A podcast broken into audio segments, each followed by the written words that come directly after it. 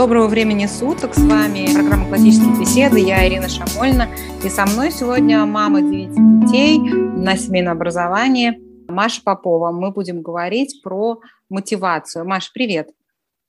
Привет, привет, всех приветствую. Дав... Давненько мы с тобой не записывали подкасты, и вот выбрали такую тему для возобновления наших с тобой бесед, вот эту вот вечную пластинку. Что делать, когда ребенок ничего не хочет делать, да? Этот вопрос, его нельзя решить вот как-то один раз и, и все.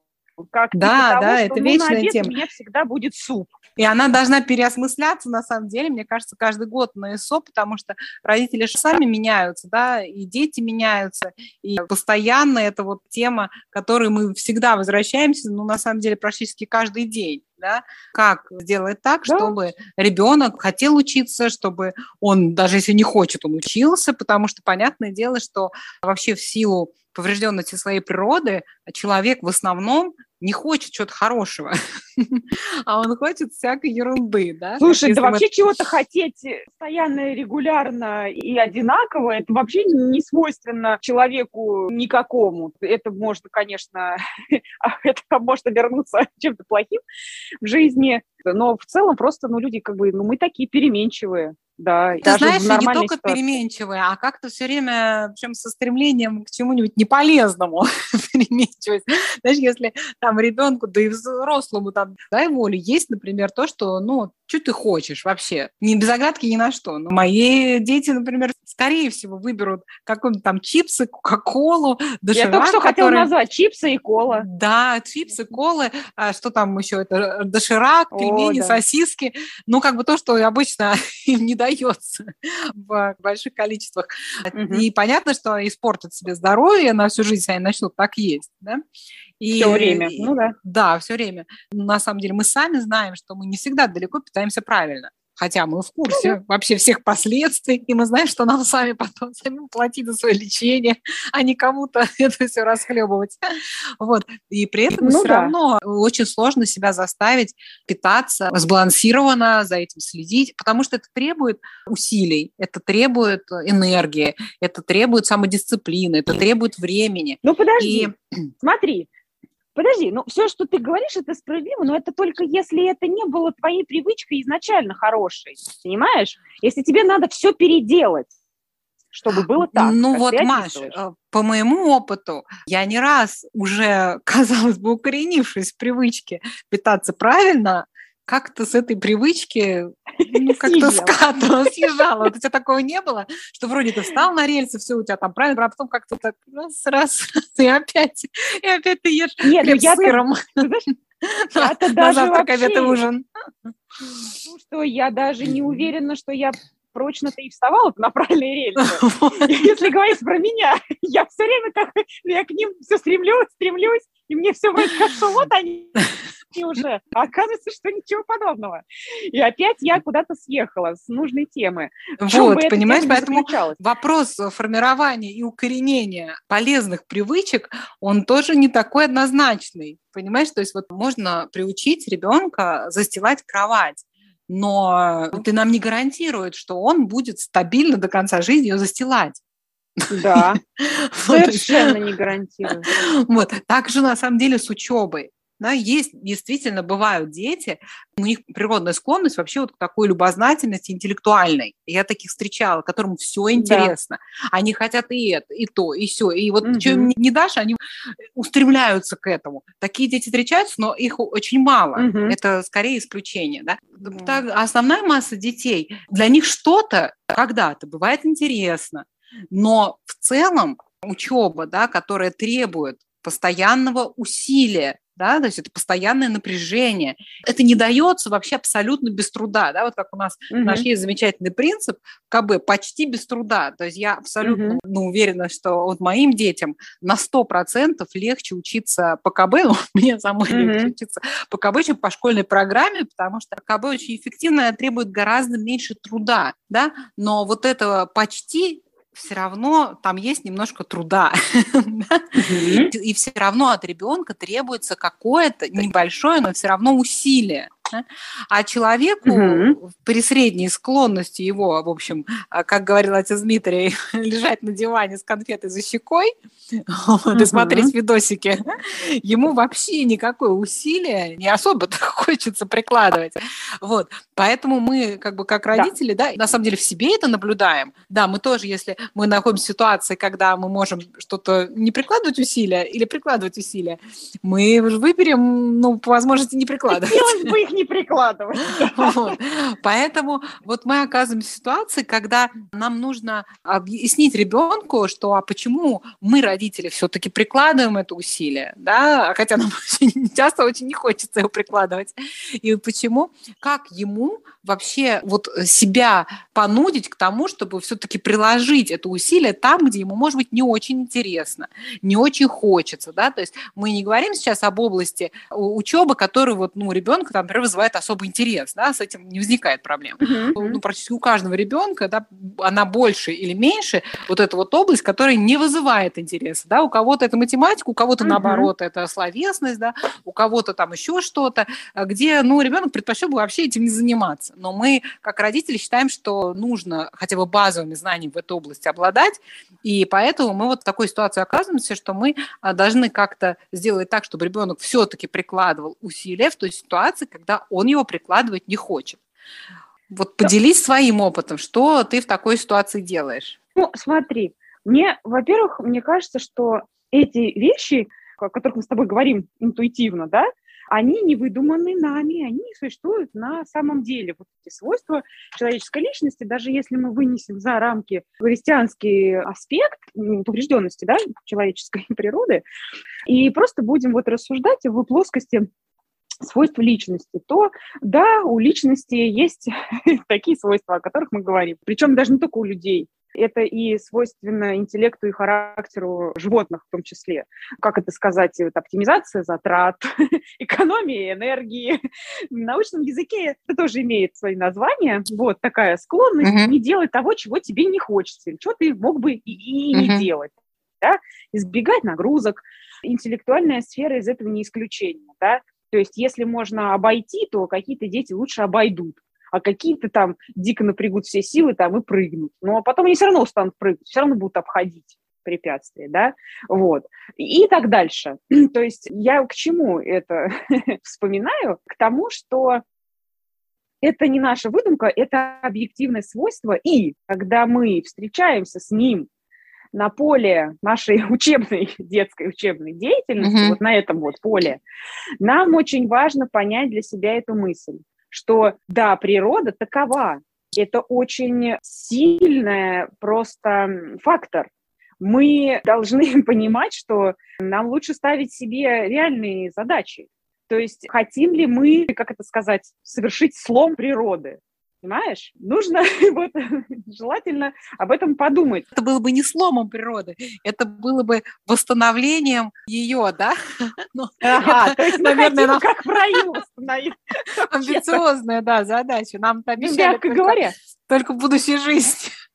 Конечно. Да, очень важно, э, чтобы родителю не стрессовать, да, что вот у него ничего не получается, но вот эту реальность да. понимать, что у человека есть поврежденная природа. Да. Это не какой-то вот очень плохой ребенок или вот очень бестолковый да. родитель, который ничего не может, да. а просто есть вот такое явление, которое мы можем внутри себя видеть. Да? Мы как да. родители, да, особенно религиозно мотивированные родители, нам легче себя заставить делать многие вещи mm-hmm. благодаря там религиозной мотивации, потому что мы mm-hmm. вот, верим в жизнь будущего века и для нее mm-hmm. хотим трудиться. Конечно, есть дети, которые по природе склонны к духовному поиску и так далее, с ними легче договориться в таком ключе. Но не ну, все ну, дети все такие. Серафим Саровский, ну, да, конечно. не все дети такие. Ну, даже в как... некоторые в какой-то степени, а некоторые ни в какой степени. Да? Да. То есть вообще Совершенно это справедливо. Нам, как родителям, мне кажется, очень важно стараться понять эту объективную реальность. Вот передо мной какой ребенок, какая у него да. вот степень вообще значимости для него, какой-то вот этой вот э, мотивации религиозной, угу. да, духовной мотивации. Угу. Она вообще есть? Может быть, ее нет. мотивирует? Конечно. Может быть, ее нет. Может быть, Может быть она есть. Или да. Есть дети по природе свои волевые. Ну, вот говорят, да, человек ну, волевого да, да. характера. Вот они просто, им легче себя заставить. Есть дети, которые совсем ничего, вот они просто в силу такой подвижности своей психики, Они очень на что-то могут тонко реагировать, что-то тонко чувствовать, но что-то себя заставить делать, например, регулярно, систематически, для них более сложно, чем для других. То есть семейное образование, оно как бы нам, слава богу, дает возможность выстраивать вот этот индивидуальный образовательный маршрут, и КБ для этого идеально подходит, адаптировать под каждого ребенка, потому что у каждого ребенка да. свои способности, и в области мотивации тоже, не только там в области математики, да, там словесности, Конечно. музыки, та танца. Характер-то тоже спорта какого-нибудь, да, и в области мотивации, э, силы воли дети тоже очень разные, и требовать от одного да. ребенка, чтобы он там сидел, например, например, и занимался вот столько же, сколько другой ребенок, это да. будет несправедливо, потому что у детей просто разный ресурс. Один вот может сидеть полчаса там что-то ну, делать дисциплинированно, а другой, до него это, ну, очень тяжело. Но 15 просто, минут – это уже подвиг. Да. Просто я хочу сказать, что это очень важная мысль, и нам надо ее не проскочить а нам надо ее осознать как родителям. Какие у моего ребенка вообще свойства, что ему тебе нравится и не нравится просто, вот каков его характер. И здесь самое главное нам посмотреть честно, понимаешь, потому что мы очень часто выдаем желаемое, действительное в наших детях. И если вот и мне очень хочется, понимаешь, чтобы мой ребенок был усидчивым и любознательным, и я могу так увлечься вот этим своим желанием и так вот активно начать вот в это как-то играть, вот, что я могу не заметить, а каков мой ребенок на самом деле. Очень важная мысль такая. Когда-то я беседовала с известным очень практикующим психологом, знаменитая такая специалист, очень хорошая. Мне она очень нравится. Это единственный мой знакомый психолог, блестящий профессионал. Хотя я обычно избегаю психологии как науки, так скажем. Ну вот, она сказала такую вещь, что нам, родителям, вот особенно в учебном поле, очень важно убрать какую-то вот презумпцию виновности, которую мы имеем к нашим детям. Что это значит? Это значит, что я вот так хотела бы сделать своего ребенка любознательным, или уже, чтобы он был любознательным, что я столько прикладываю для этого усилий и веду себя так, как будто он уже любознательный. Ну, то есть, например, записываю его на 250 штук различных секций, постоянно устраиваю ему развитие его интеллекта во всех, без исключения, направлениях, даю ему там максимальную учебную нагрузку, просто как можно более разнонаправленно, чтобы развивались его свойства личности благополучно и так дальше. Но тут наше такое вот благое намерение, оно может быть и боком, потому что не всякий цветок нужно много поливать. Вот, например, вот этот у меня есть тут какой-то был такой, который, у которого даже водные корешки, вот его надо ведрами лить воду. А кактус, он просто загибается, если его поливать много. А наши дети, это не просто какие-то домашние растения, хотя некоторые на них, может, и похожи, а это, да, человеческая личность явление гораздо более сложное. Даже если с цветами такая, как говорится, вещь, то тем более уж с ребенком. Поэтому нам важно понять, каков на самом деле мой ребенок, вот этот, потому что наши все тоже разные. Вот у меня там сколько-то детей, да, и они все разные. Вот разные и все. И что ты хочешь, что делай. И нужно каждому придумывать некоторое что-либо другое, какой-то подход, чтобы он мог э, свой путь развития осуществлять. Вот, согласую его с тем, что я узнала да, про своего ребенка. Поэтому вот нам, как родителям, если мы вообще нас это заботит, действительно мотивация ребенка, а не как вот сделать так, чтобы он стал таким, как я мечтаю, чтобы он стал. Вот надо нам отделить эти две задачи потому что они могут друг другу противоречить, они могут начать нам мешать, и это придет к тому, что мы просто подумаем, что мы ну, такие родители, которые ничего не могут, и вообще, короче, семейное образование для меня, как часто делается вывод, я что-то не могу ничего. Вот. Чаще всего это не так э, совсем, и вообще мы все можем очень много, нам просто надо разобраться. Вот и отделить реальные свойства личности ребенка, которые есть уже с самого маленького возраста. Сначала они не очень устойчивы, потом они приобретают все больше устойчивость с возрастом, да, и к времени э, обучения в начальной школе у нас в стране, да, то есть 6-7 лет, 8, вот вообще личность ребенка, она сформирована уже. Уже сформирована. Угу. А мы часто только-только начинаем замечать в ней какие-то свойства, которые нам не нравятся. И такие, ой, так, подождите, это что такое? Мой ребенок э, вообще не интересуется математикой? Нет, так и не подходит. Подожди, мне такое не надо, это не надо мне. Ну-ка дайте мне его такого вот ребенка, как мне его переделать, чтобы он был личность, которая интересуется математикой. Понимаешь? Или так, что такое мой ребенок не интересуется иностранными языками? Подожди, ну все хорошие люди должны ими интересоваться. Вот я, например, я очень ими интересуюсь. И мой ребенок тоже должен. Как это? А я уже в 7 лет обнаруживаю, что он не интересуется. Нет, мне надо это быстро переделать. Как бы пока это не приняло, пока он не вырос, короче. Да, но вот, Маш, как-то считается, что в этом помогают увлеченные предметники. Ты найдешь увлеченного предметника, то вот угу. ребенок полюбит у тебя иностранные языки или математику, или что хочешь. Конечно, это очень может быть, потому что личность, как говорит нам классический подход, да, противоположный современному образованию, личность учится от личности. Угу. И этот процесс передачи знаний и умений, он в полной, полноценной и правильной с точки зрения человеческого бытия мере осуществляется только если личность, э, контакт имеет с личностью, да, преподаватель, или родитель, или то и другой в одном лице, да, или это разные люди с mm-hmm. личностью ребенка. Поэтому, конечно, увлеченный предметник может оказать большое влияние на наших детей, причем они могут даже и не полюбить ту самую физику, которую он преподает, но они, например, очень полюбят вот этого человека. Да, и, и все другое, вот. то, что он любит. А заодно, может быть, и физику.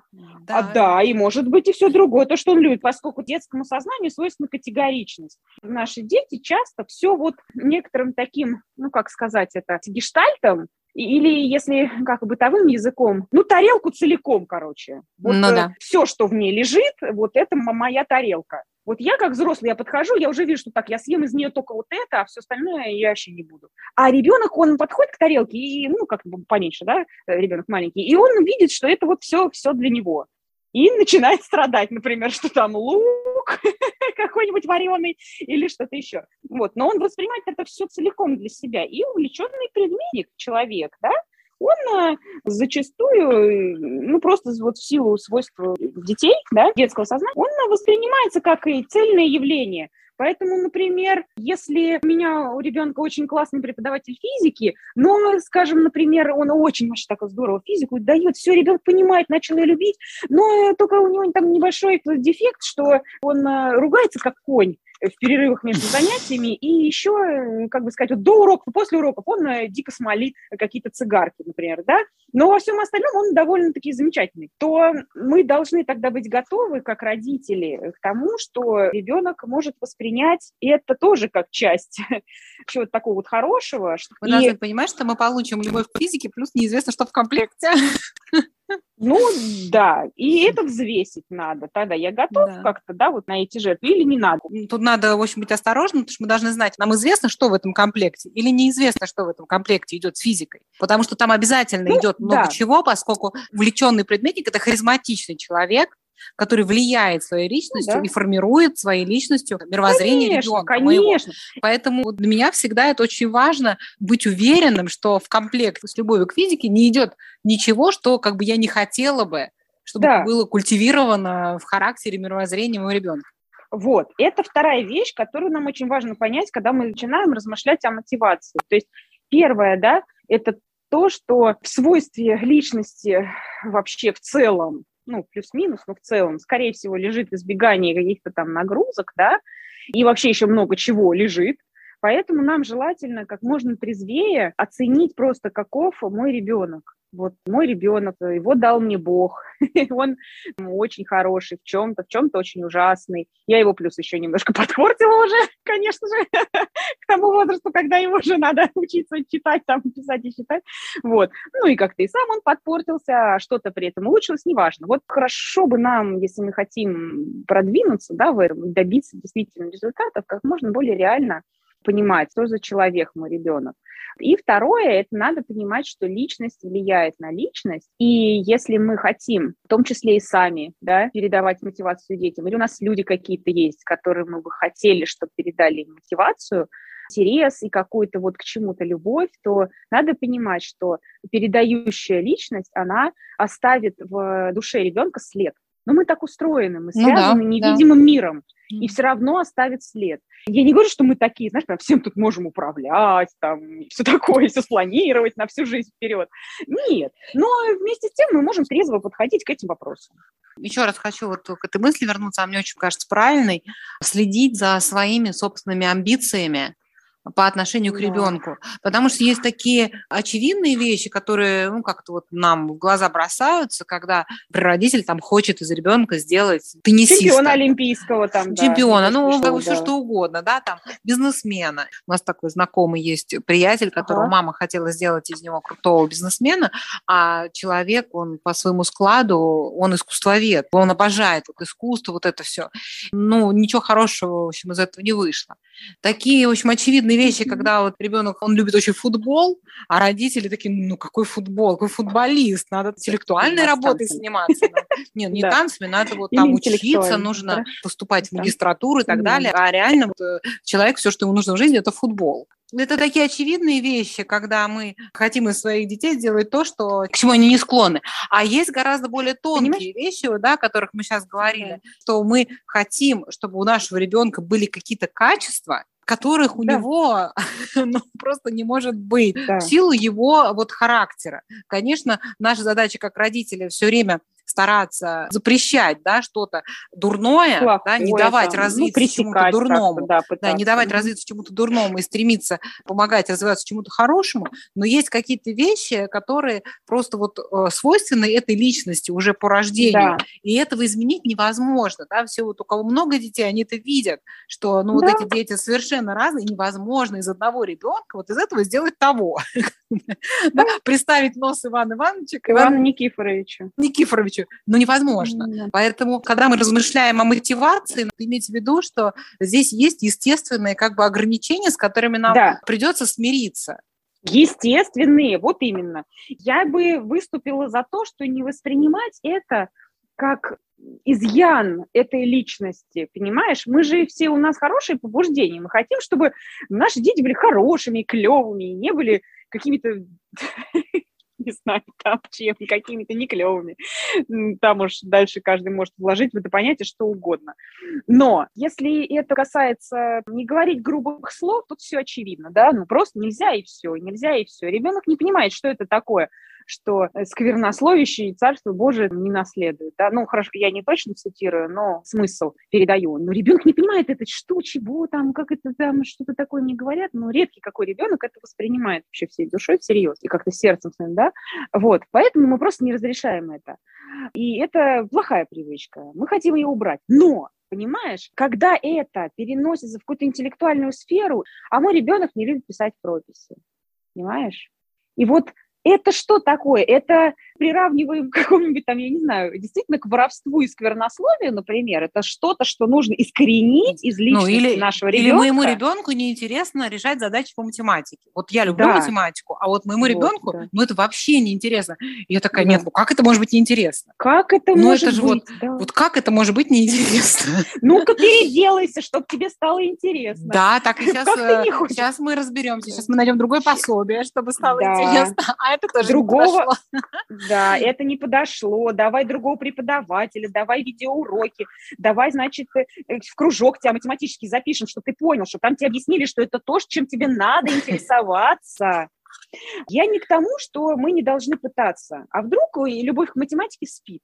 Ну, такое же тоже бывает. Да, спит да, гений, нет, человек. нам здесь, конечно, конечно, нам здесь быть Конечно, нам здесь нужно быть очень внимательным каждому ребенку с тем, чтобы протестировать, да, постоянно, и на самом деле не единожды, да, а регулярно каждый год смотреть, не появилось ли у ребенка к чему-то какой-то интерес, да, ну, какой-то области. Да. Может быть, что-то ему стало легче и так далее, потому что дети тоже меняются. Здесь, конечно, конечно, требуется от родителей чуткость, но благо у нас там не по 30 детей, как бы ну, учителя в школе, и они разновозрастные, все-таки их поменьше. И это реальная задача. Том-то и дело, что это реальная задача, это наши собственные дети. раз нам Бог их дал, то мы вполне можем э, постепенно, пусть не сразу, да, но в них вообще разобраться и понять. Если мы честно хотим это сделать, то Бог нам всегда в этом деле поможет и сообщит нам тут какую-то ясность, да.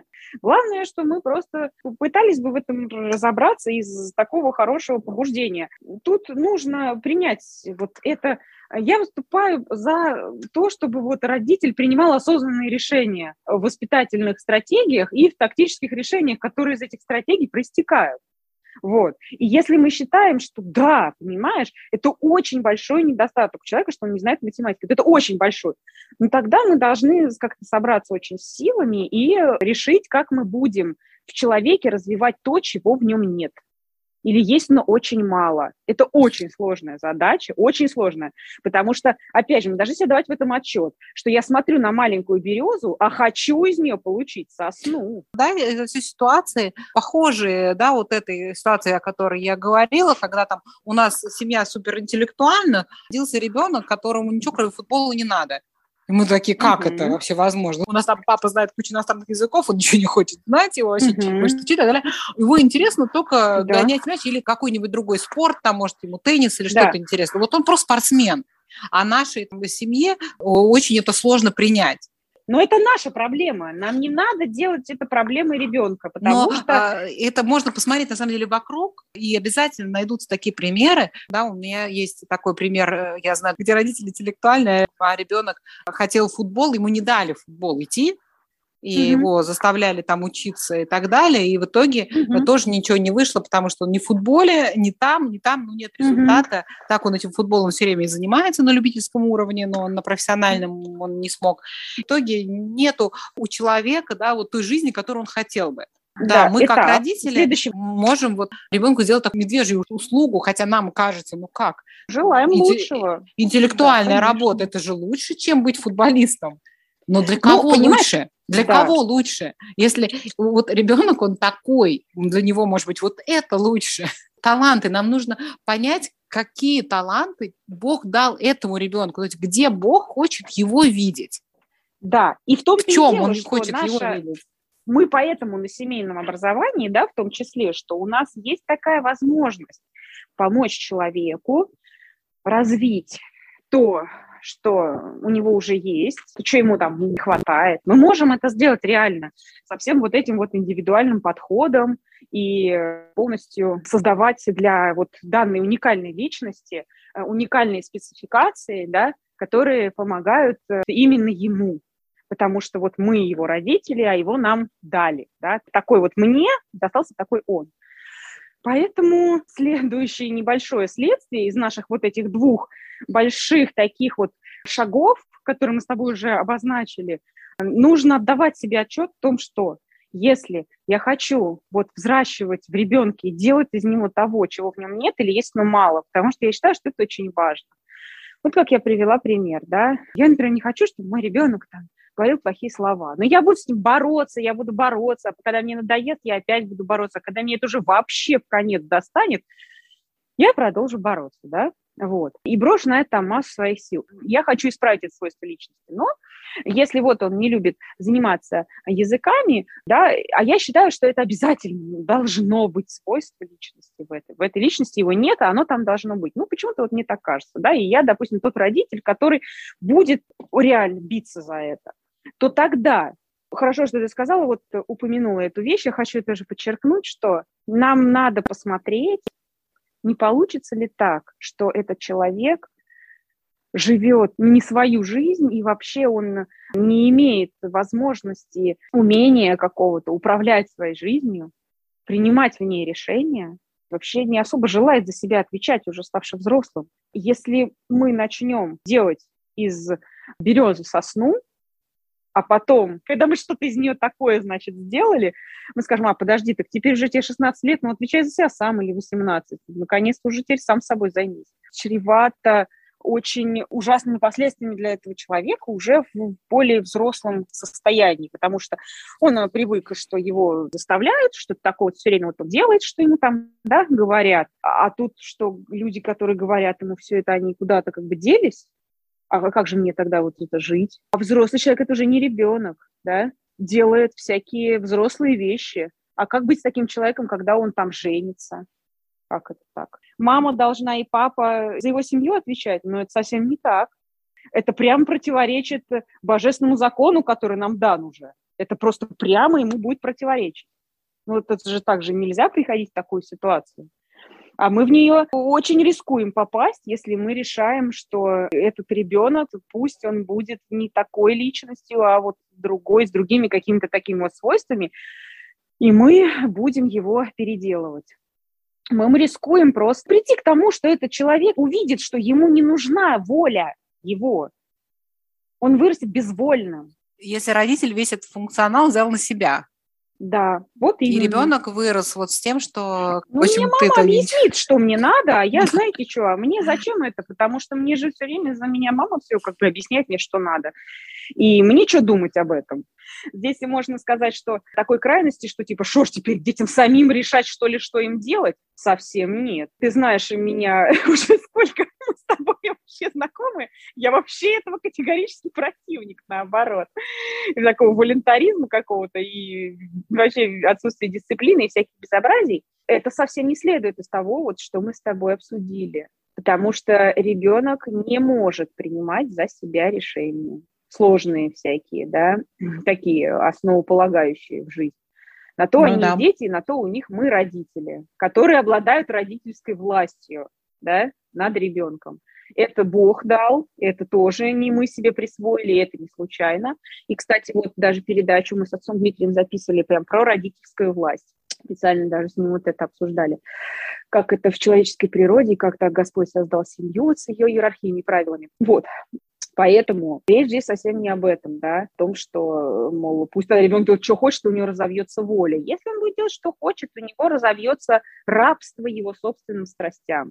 Никакой воли у него не разовьется, доброй воли, а, скорее всего, разовьется воля злая или вообще какая-то там никакая, потому что тоже, как бы вода скатывается вниз, а злое делается легко и удобно, а для добра надо очень много трудиться. И Вряд ли наши дети, ну, если только вот дети святые бывают, они трудятся для добра прямо с детства.